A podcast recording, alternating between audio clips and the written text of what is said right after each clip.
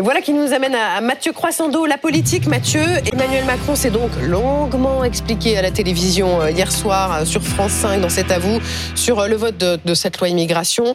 C'est le bouclier qui nous manquait, a dit le chef de l'État. Vous l'avez trouvé comment pendant ces 2h13 minutes? Bah, Long, long, hein, sur la défensive, après toutes les critiques sur la loi immigration.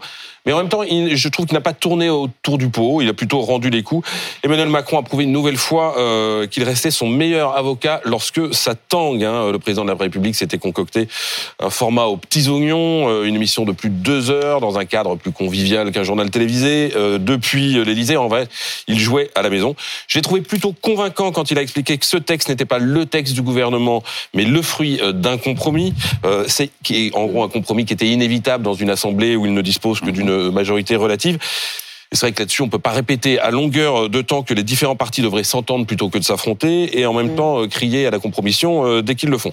Pour autant, euh, il faut pas non plus pousser mémé dans les orties et l'entendre dire hier que cette loi était une défaite du Rassemblement national, c'est quand même gonflé.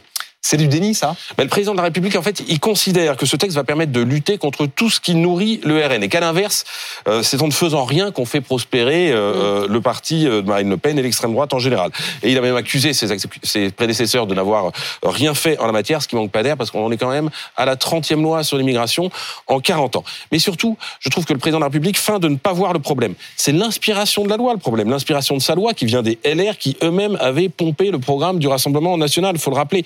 Et que beaucoup de mesures proposées euh, dans ce texte sont autant de signaux qui valident toute une série de clichés que l'extrême droite agite, répand sur l'immigration depuis euh, trois décennies. Les étrangers qui viendraient en France pour toucher les allocs, ah ben tiens, ça tombe bien, on fait une mesure qui leur rend la vie plus compliquée et qui fait même deux régimes selon qu'on est français ou selon qu'on est étranger.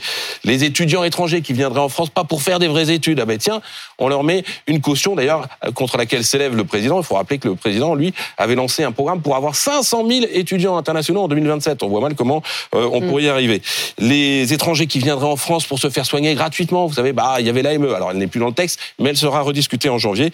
Bref, ne pas voir tout ça, je trouve que c'est euh, du déni, ne pas le reconnaître. Les Français euh, qui soutiennent largement la loi, eux, ne se sont d'ailleurs pas trompés. Hein. Selon notre sondage ELAB pour BFM TV, 73% des Français interrogés considèrent que ce texte est inspiré des idées du Rassemblement national, et pour 65% d'entre eux, il s'agit bien d'une victoire idéologique du RN.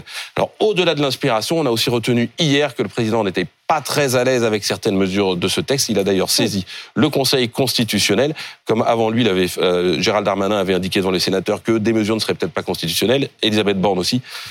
Ça prouve qu'il se verrait bien euh, repousser sur la responsabilité euh, des juges du Conseil constitutionnel les décisions qui, qui, les, qui les gênent aux entournures.